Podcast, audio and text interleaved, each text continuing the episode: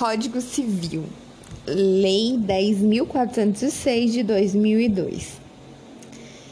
Parte geral, livro 1 das pessoas, título 1 das pessoas naturais, capítulo 1 da personalidade e da capacidade.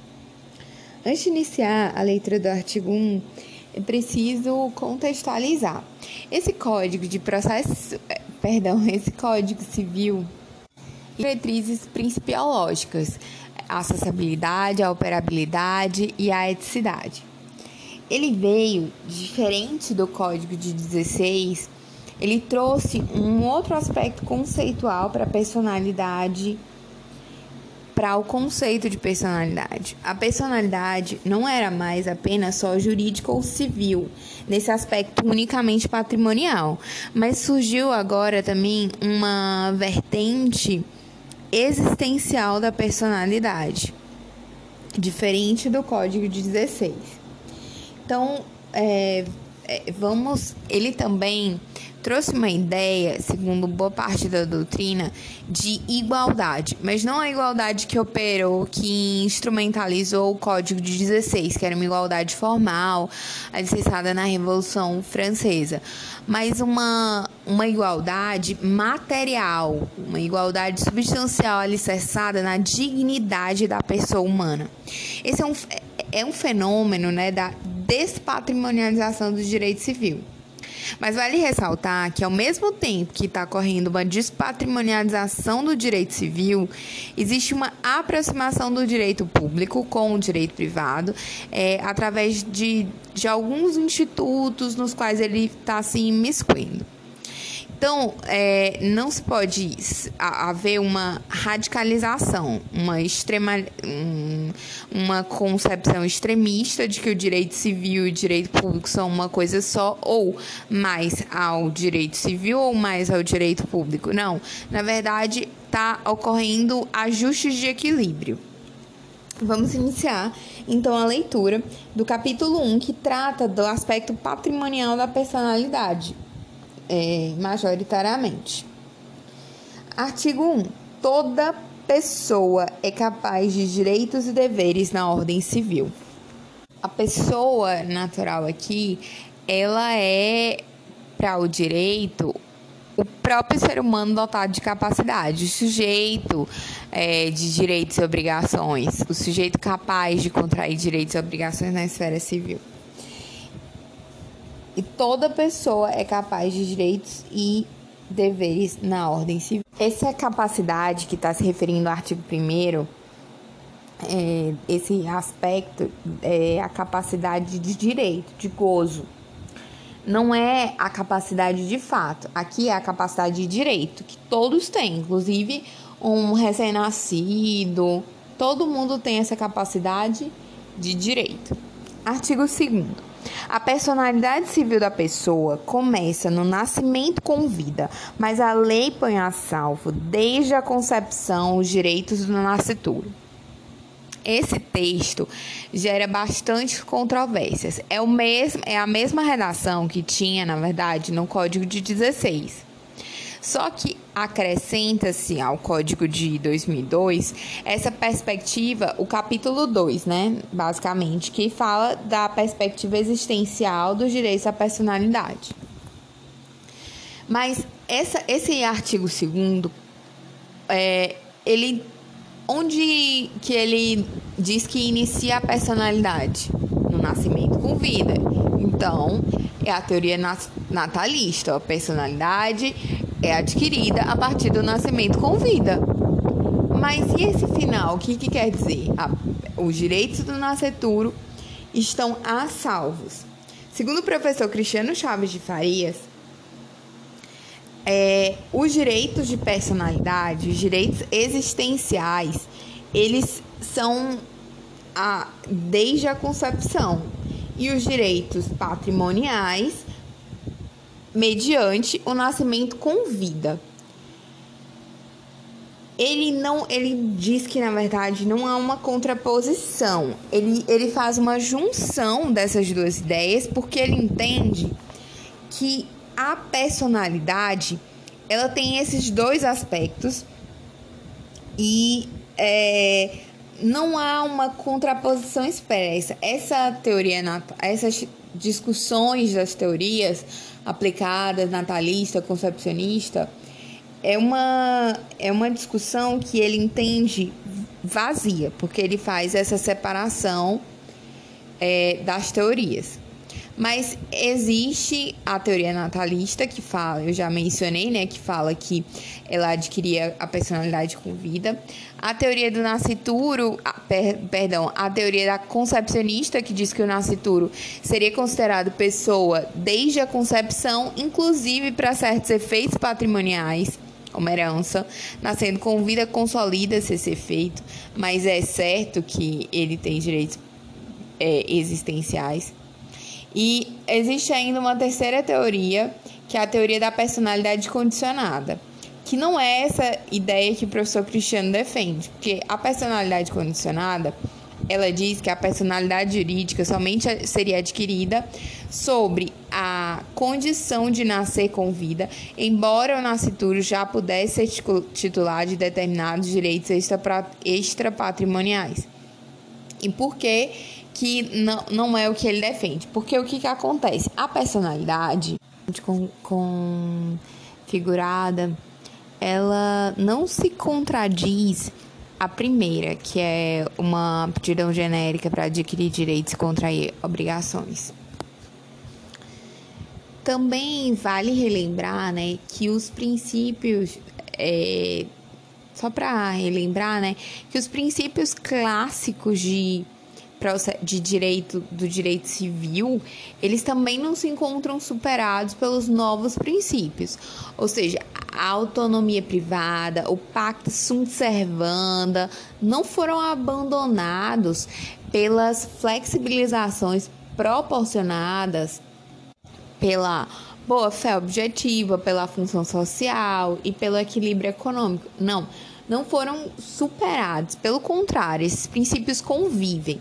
É que há uma dinâmica diferente. Uh, hoje, quando você pensa numa relação que há a disparidade de armas, a hipossuficiência com uma relação de consumo ou uma, um contrato de adesão, é, há uma prevalência, de certa forma, dos novos princípios, mas numa relação empresarial paritária, a liberdade de contratar ela é prestigiada, a autonomia privada, a, o pacto sunt servanda, todos essas, esses conceitos clássicos, a, eles são privilegiados nessas relações inter, interempresariais paritárias.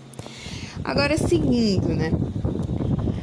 Uh, a gente já falou de personalidade, a gente já falou das três teorias e a, a que dizem que é adotada pelo Código Civil é a teoria natalista, pela primeira parte do artigo 2 a teoria concepcionista vem ganhando adesão e existem algumas decisões jurisprudenciais que merecem destaque. Por exemplo, o RESP 1.120.676 de Santa Catarina, que diz que estabeleceu o direito dos pais de receber indenização por danos pessoais causados pela morte do nascituro. É, outro RESP também importante é o RESP 399.028 de São Paulo, onde o STF fala, ou perdão, o STJ fala que a incidência dos direitos de personalidade a partir da concepção, proteção da personalidade do nascituro Trata-se de relações existenciais. Existe ainda o enunciado 1 da Jornada de Direito Civil, que fala do narte morto, né? A proteção que o Código Civil defere ao nascituro alcança o nate morto no que concerne aos direitos de personalidade, tais como imagem e sepultura. Vale dizer que o embrião laboratorial não titulariza direito de personalidade. É, é a concepção uterina que garante a esse embrião direito de personalidade, não a concepção in vitro. A tutela do embrião laboratorial a, a Lei 11.105, no artigo 5 e o enunciado 2 da Jornada de Direito Civil diz que, sem prejuízo dos direitos à personalidade nele assegurados, o artigo 2 do Código Civil não é sede adequada para questões emergentes de reprogenética humana, que deve ser objeto de um estatuto próprio. Também é importante destacar, já que a gente falou disso, da ADIM 3510 do DF, que fala da possibilidade de realização de pesquisas com células-tronco e a inaplicabilidade do direito de personalidade aos embriões congelados. Então, tanto por essa decisão em sede de ADI, do controle concentrado, quanto a própria, o próprio enunciado 2 da Jornada de Direito Civil já dava essa pista de que, na verdade, não, não se. O embrião ele não tem essa proteção dos direitos de personalidade. Também é importante a ADPF 54, que assegurou uma interpretação extensiva para garantir a possibilidade de aborto de feto anencéfalo. Agora vamos passar para o artigo 3.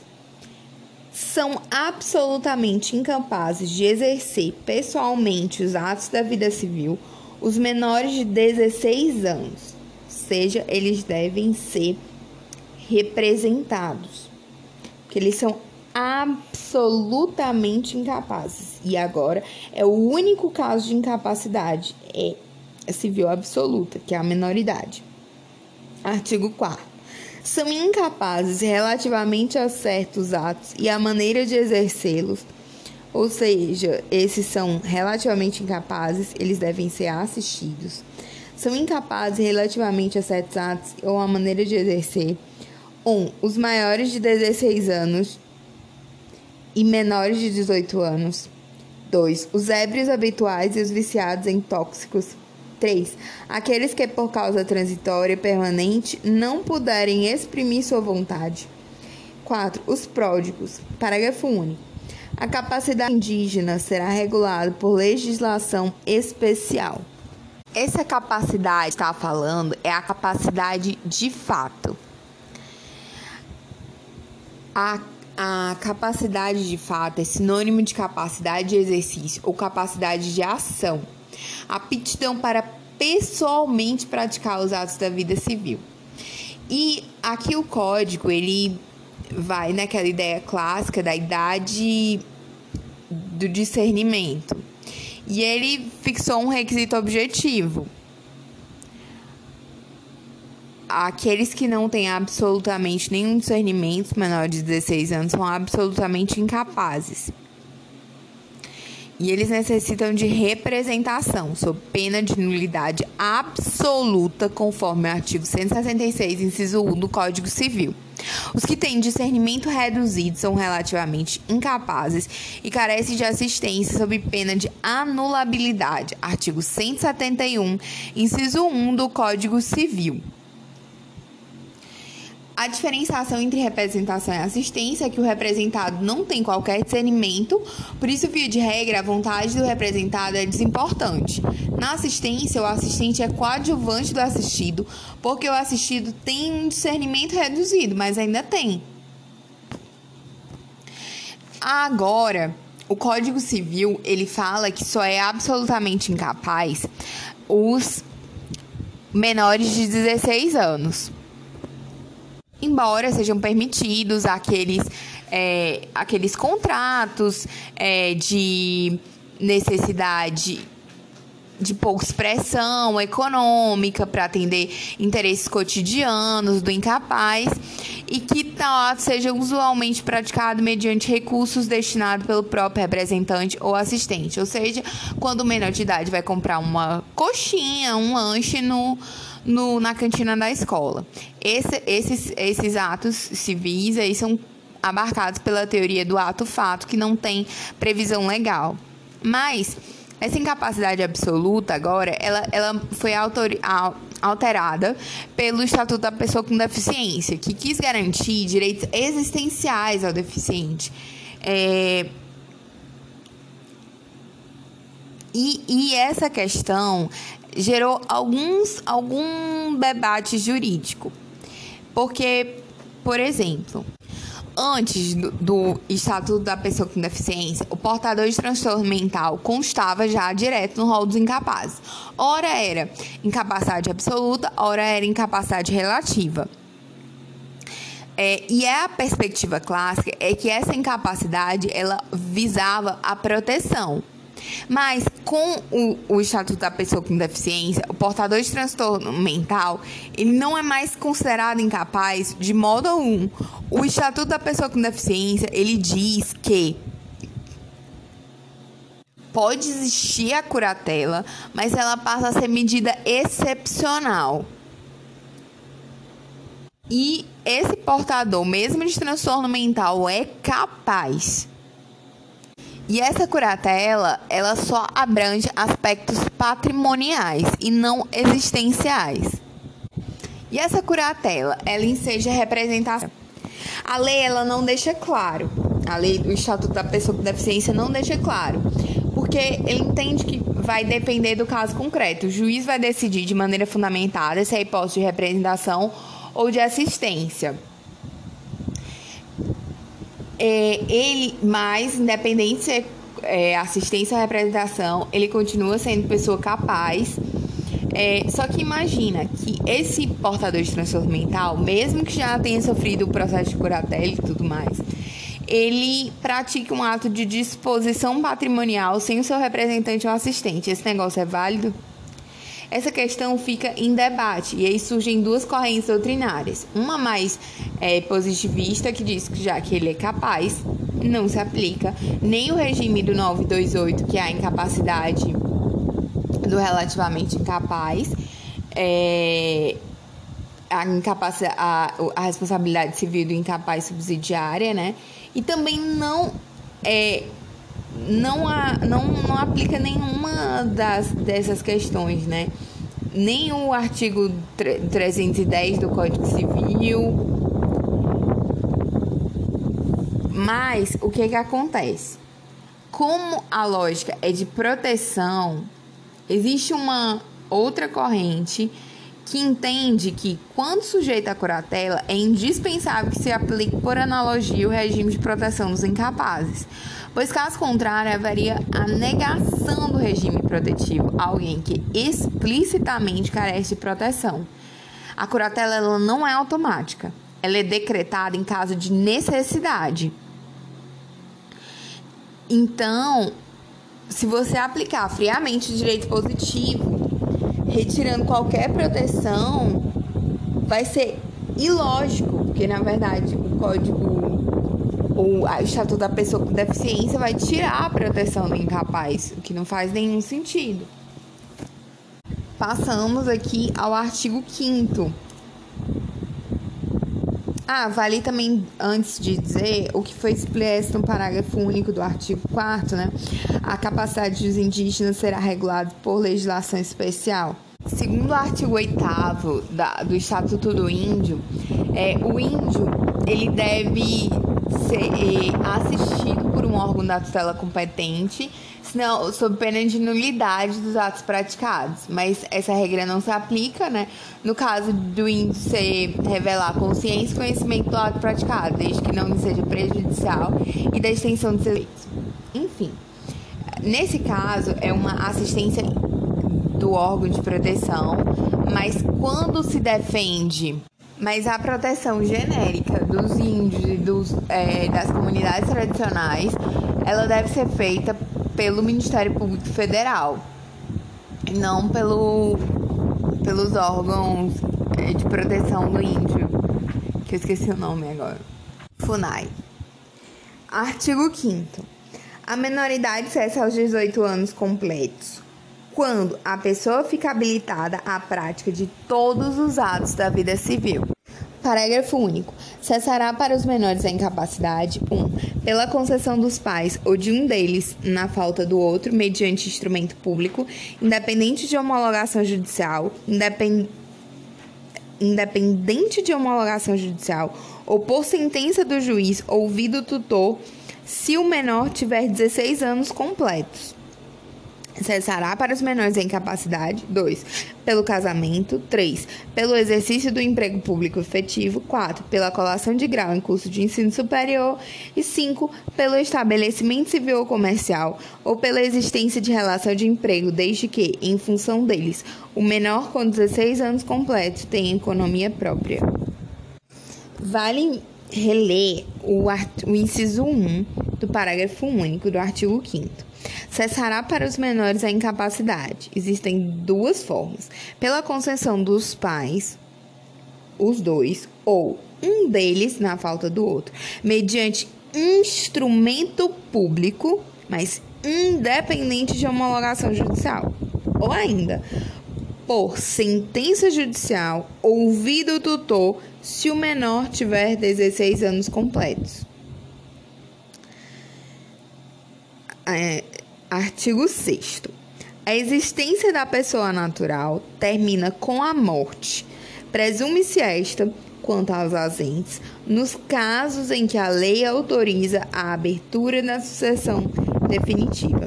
Então, aqui, agora está tratando da extinção da personalidade.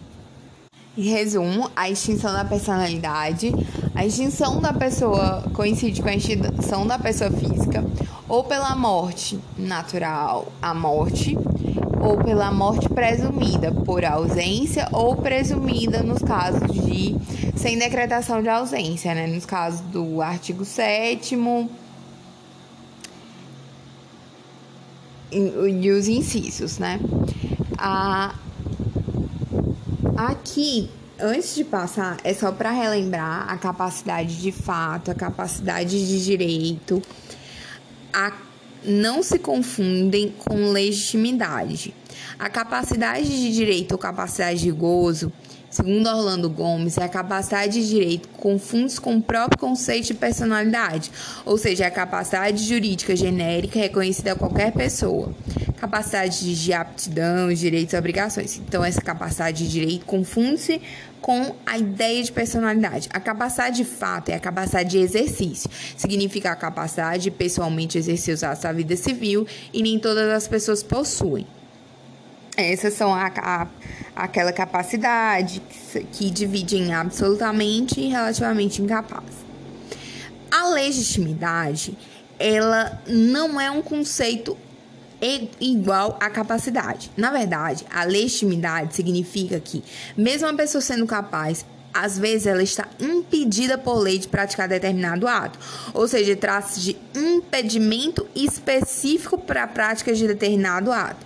Já a falta de capacidade de fato gera incapacidade civil que pode ser absoluta ou relativa. Por um exemplo de impedimento é o dos, do tutor. O tutor não pode comprar bens do tutelado. Por quê? é, uma, é um impedimento específico do artigo 497 do Código Civil. O tutor ele é capaz para os atos da vida civil, mas ele é impedido de comprar bens do tutelado. É uma ausência de legitimidade. Outro exemplo que a gente pode dar é o do 496 do Código Civil, que trata da venda de ascendente para descendente ressalvado o regime de separação absoluta. Em regra, a venda de ascendente para descendente deve ter o consentimento do cônjuge e dos demais descendentes. Então, o sujeito é capaz, mas é impedido de vender para um de seus descendentes sem o consentimento dos demais. É um impedimento e não uma incapacidade. A inobservância de uma regra de impedimento gera o quê? É, nulidade absoluta ou anulabilidade? Depende. É uma questão de política legislativa. O legislador entende que a transgressão àquela norma de impedimento em matéria de ordem pública vai prever nulidade absoluta, como no 497, no caso da venda dos bens do tutor. O tutor, né, comprando os bens do tutelado. Se ele entender que a norma não é de ordem pública, vai dizer que é anulável. E é o caso do 492 que a gente falou da venda de ascendente para descendente. Essa, essa, essa, essa ponto, esse detalhe é importante. Então vamos lá entender a, a, a extinção da personalidade. Artigo 7 Pode ser declarada a morte presumida sem decretação de ausência. Então, no artigo 6 falou da morte natural. Agora vamos à morte sem decretação de ausência. Quando é possível? 1. Um, se for extremamente provável a morte de quem esteja em perigo de vida. 2. Se alguém desaparecido em campo de em campanha ou feito prisioneiro não for encontrado até dois anos após o término da guerra. Dois anos após o término da guerra. Parágrafo 1. E feito prisioneiro. Parágrafo único. A declaração da morte presumida nesses casos somente poderá ser requerida depois de esgotadas as buscas e averiguações, devendo a sentença fixar a data provável do falecimento. Artigo. Artigo 8. É, é a presunção de comorriência. Se dois ou mais indivíduos falecerem na mesma ocasião, não se podendo averiguar se alguns comorrientes precedeu o outro, presumissão simultaneamente mortos. A interpretação dessa mesma ocasião para o direito é uma interpretação ampla. Não precisa estar no mesmo evento, não precisa estar no mesmo local. Na verdade, pode ser evento simultâneo, só que não tem como definir a causa da morte, não se podendo averiguar quem precedeu. E esse artigo ele tem um efeito prático, que é a não trans transferência de direitos sucessórios entre com os comorrientes. Existem outros ordenamentos que preveem que os mais velhos falecem primeiro e tarará. O Brasil nunca adotou isso. Ele adota uma presunção de simultaneidade, mas essa presunção ela é relativa. Se for possível detectar quem faleceu antes, normalmente através de medicina legal, não se presume a simultaneidade. Ela tem uma função subsidiária, porque se aplica, na verdade, à verdade real.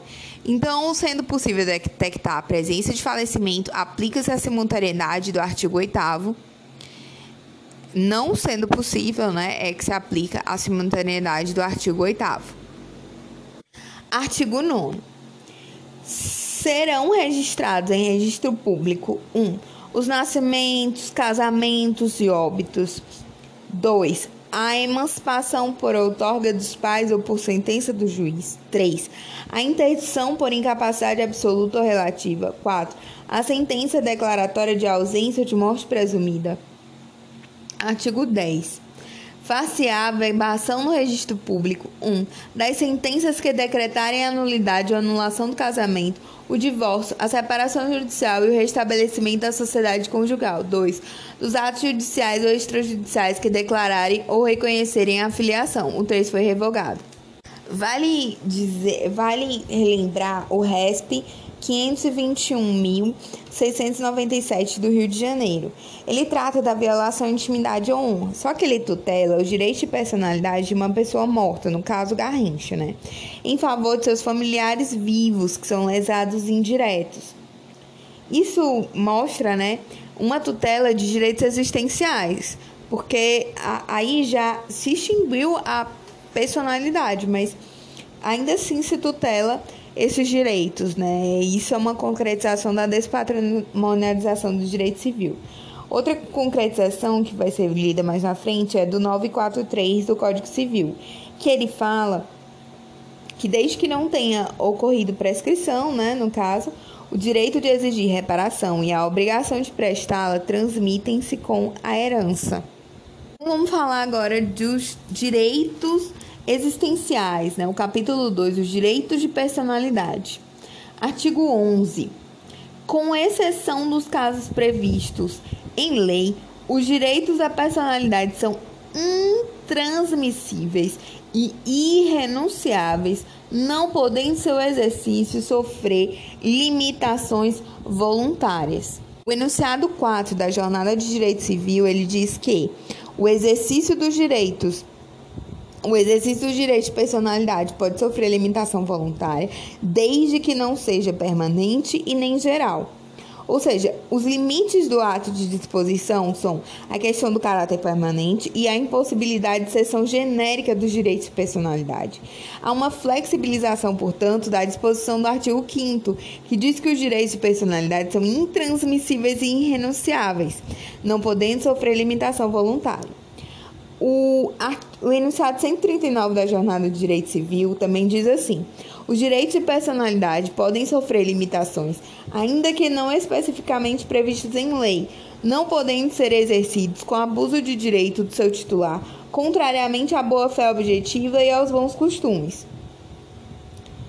Alguma, os direitos de personalidade eles são absolutos, oponíveis erga omnes, extrapatrimoniais, impenhoráveis, inatos, imprescritíveis e, inclusive, a imprescritibilidade né, da indenização por tortura, conforme o artigo 14 da Lei 9140 de 95, é, também precedente do RESP 816.209 do Rio de Janeiro. Parágrafo único do artigo 12. Em se tratando de morto, terá legitimação para requerer a medida prevista nesse artigo o cônjuge sobrevivente ou qualquer parente em linha reta ou colateral. Ah, perdão, eu não li o artigo 12, o caput. Artigo 12. Pode, pode-se exigir que cesse a ameaça ou a lesão a direito de personalidade e reclamar perdas e danos sem prejuízo de outras sanções previstas em lei Parágrafo único. Em se tratando de morto, terá legitimação para requerer a medida prevista nesse artigo o cônjuge sobrevivente ou qualquer parente em linha reta ou colateral até o quarto grau. Foi o caso né, do RESP 521.697 do Rio de Janeiro, que era o caso Garrincha. Artigo 13. Salvo por exigência médica, é defeso ato de disposição do próprio corpo, quando importar em diminuição permanente da integridade física ou contrariar os bons costumes. Vale dizer que a possibilidade de atos de disposição eles não devem gerar diminuição permanente da integridade física e eles não gerem diminuição permanente quando houver exigência médica. Ou seja, eles não geram algumas diminuições da. É, por exemplo, o caso de cirurgia de transgenitalização, conforme a resolução 195710 do CFM e uh, o RESP 1.008.398 de São Paulo, é possível a cirurgia de transgenitalização, quando houver exigência médica, embora ela diminua permanentemente, importa em diminuição permanente da integridade física. Também é possível piercings e tatuagens. Não foi no resto, mas é possível, a doutrina considera que é possível. Vale dizer que na ADIM 4275 do DF, o STF disse que a possibilidade de mudança de estado sexual e nome diretamente em cartório independe da cirurgia de transgenitalização. Também vale dizer que o STJ se manifestou já pela acumulabilidade do dano estético e do dano moral, é entendimento simulado Agora vamos para o artigo 14. É válida com objetivo científico ou altruístico a disposição gratuita do próprio corpo, no todo ou em parte, para depois da morte. O ato de disposição do corpo, no todo ou em parte, para fins altruístico ou científico para depois da morte, esse ato ele pode ser revogável a qualquer tempo. A, vale também mencionar a resolução do CFM 1995 de 2012, a questão da disposição do corpo para depois da morte e o testamento vital, Living Will. A, a lei de transplantes, a lei de remoção de órgãos e tecidos, no artigo 4 ela traz uma disposição acerca de, desse, dessa disposição do corpo pelos familiares, mas isso se aplica se não tiver disposição expressa, se o, a pessoa não disser o que quer. O enunciado 277 da Jornada de Direito Civil também é importante. Ele diz que o artigo 14 do Código Civil, ao afirmar a validade da disposição gratuita do próprio corpo com objetivo científico ou altruístico para depois da morte, determinou que a manifestação expressa do doador de órgãos em vida prevalece sobre a vontade dos familiares. Portanto, a aplicação do artigo 4 da Lei 9434 de 97 ficou restrita à hipótese de silêncio do potencial doador. Artigo 15. Ninguém pode ter constrangido, ser constrangido a submeter-se com risco de vida a tratamento médico ou a intervenção cirúrgica. Vamos lá. Artigo 16. Toda pessoa tem direito ao nome, nele compreendido o prenome e o sobrenome. O nome civil é, é direito de personalidade.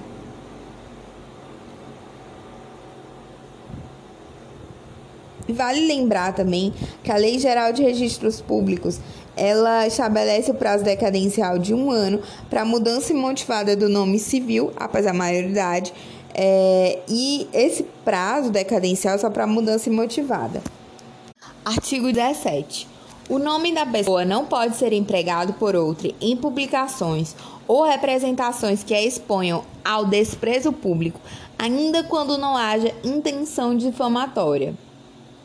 Artigo 18. Sem autorização, não se pode usar o nome alheio em propaganda comercial. Meio óbvio, né? O povo precisa de uma lei para dizer, mas enfim. Artigo 19. Pseudônimo adotado para atividades lícitas goza de proteção que se dá ao nome. É a tutela jurídica do pseudônimo heterônimo, a proteção legal a ele. Artigo 20. Salvo se autorizadas ou se necessárias à administração da justiça ou à manutenção da ordem pública, a divulgação de escritos, a transmissão da palavra ou a publicação, a exposição ou a utilização da imagem de uma pessoa poderão ser proibidas a seu requerimento e sem prejuízo da indenização que couber, se lhe atingirem a honra, a boa fama ou a respeitabilidade ou se destinarem a fins comerciais. O direito à imagem, ele tem um viés aqui autônomo, né, independente. E vale dizer que a imagem, ela tanto é o retrato, que é fisionômico, atributos psíquicos e emocionais, e a voz, o timbre sonoro identificador. Tudo isso engloba o direito à imagem. Ou seja, ela tem uma, uma tridimensionalidade é imagem retrato, imagem atributo e imagem voz. E na Constituição, no artigo 5 ela não vincula o direito à imagem à violação da honra. Ela tem esse caráter autônomo, importante que se diga. Vamos lá para o parágrafo único do artigo 20. Em se tratando de morto ou de ausente, são partes legítimas para requerer essa proteção o cônjuge, os ascendentes ou os descendentes. Verifica-se aqui que a tutela do direito à imagem ela é um pouco diferente. No artigo 12, a violação a direito de personalidade, caso de morto, parágrafo único do 12, né? É, ela, a medida, ela pode ser requerida pelo cônjuge sobrevivente ou qualquer parente em linha reta ou colateral até o quarto grau. Já aqui no artigo 20, em se tratando de morto ou ausente, são partes legítimas apenas o CAD. Aliás, apenas o KD, cônjuge ascendente e os descendentes. Então, é, é mais limitadora aqui o artigo 21, 20 do Código Civil, que trata do direito à imagem. Artigo 21. A vida privada da pessoa natural é inviolável e o juiz, a requerimento do interessado, adotará as providências necessárias para impedir ou fazer cessar ato contrário a essa norma. Aqui está configurado a proteção à vida privada. e o que pertence à pessoa, fora do alcance de terceiros e do Estado. O alcance da privacidade, estado de saúde, defeitos físicos, tratamentos médicos, intervenções cirúrgicas, opiniões pessoais, sexuais, físicas, religiosas, histórias, sentimentais e afetivas. É, é importante destacar que existem exceções à proteção da vida privada, comportamentos públicos e consentimento tácito. Exemplo, é, entrevistas espontâneas, também vale mencionar a posição do TST com relação ao acesso de empregadores aos e-mails corporativos dos empregados. O TST entendeu que é possível no AIRR 1542 2005 055 0244. Relatoria do ministro Ives Grandra da Silva Martins Filho. Vale mencionar é, a máxima: nem toda privacidade é íntima. Pela teoria dos círculos concêntricos, existem três círculos: um círculo da vida privada, que engloba a privacidade e dentro da privacidade a intimidade. A intimidade ela não é indisponível. Na verdade, ela você compartilha com quem quer, mas é um aspecto bem íntimo mesmo é, liberdade sexual, opiniões, é, questões íntimas, privacidade, é, o legado, sigilo. Exemplo: sigilo bancário, telefônico. Não pode ser obrigado a compartilhar em nome Pode ser obrigado a compartilhar? Pode, mas só em nome do interesse público. Agora já é diferente da intimidade, porque a intimidade ela não tem sentido o interesse público obrigar a compartilhar. Já a privacidade tem esse aspecto. E a vida privada é aquela que pode ser se, é, que deve ser protegida. Tem outros aspectos que também que não são exatamente privacidade. E aí tem esse ciclo maior da vida privada. E existe a vida pública, né? Que é aquilo que você quer expor. Esses ciclos, eles são maiores, menores, mais frouxos, de acordo com a forma do indivíduo, né? A vontade. Porque esses comportamentos públicos de consentimento tácito, espontâneo das pessoas, vai, vai dando os contornos dos círculos concêntricos. Vale mencionar também é, em relação aos direitos de personalidade, que a súmula né, 227 do STJ, que diz que a pessoa jurídica pode sofrer dano moral, em que couber, mas para a jurisprudência apenas a pessoa jurídica privada, porque é, a tutela de direito seria em face do Estado, então não faria sentido, na verdade, essa tutela dos direitos é,